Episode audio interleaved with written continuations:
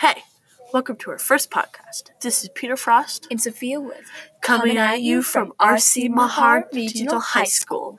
On today's toasty topic, we'll be discussing the end of the world. I know what you might be thinking. This is stupid, nothing will ever happen.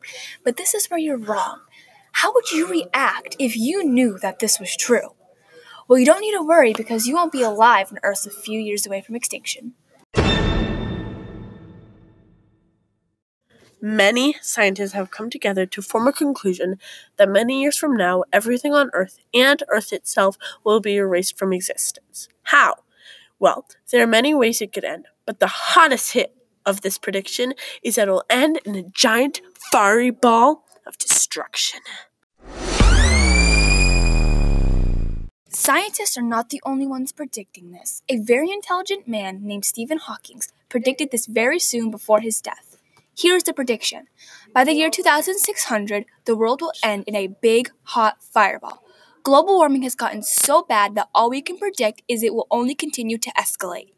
By 2600, the Earth's population will be out of the roof. So everyone will be squished together trying to survive the deadly heats caused by global warming. You may ask how global warming will continue to skyrocket. Well, if the population increases, that means more energy will be needed to be used by everyone on Earth. The main source of energy currently is fossil fuels.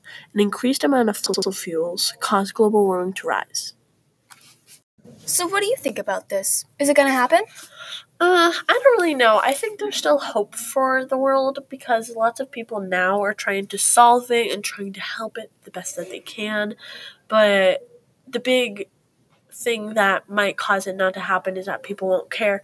People will continue thinking that it's not going to happen. It's just, it won't be in our generation, so we don't have to care. So I feel like in a while it's just going to start getting bigger and bigger. So yeah.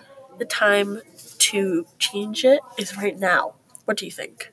That's definitely true. If we want to act, we got to act now and fast.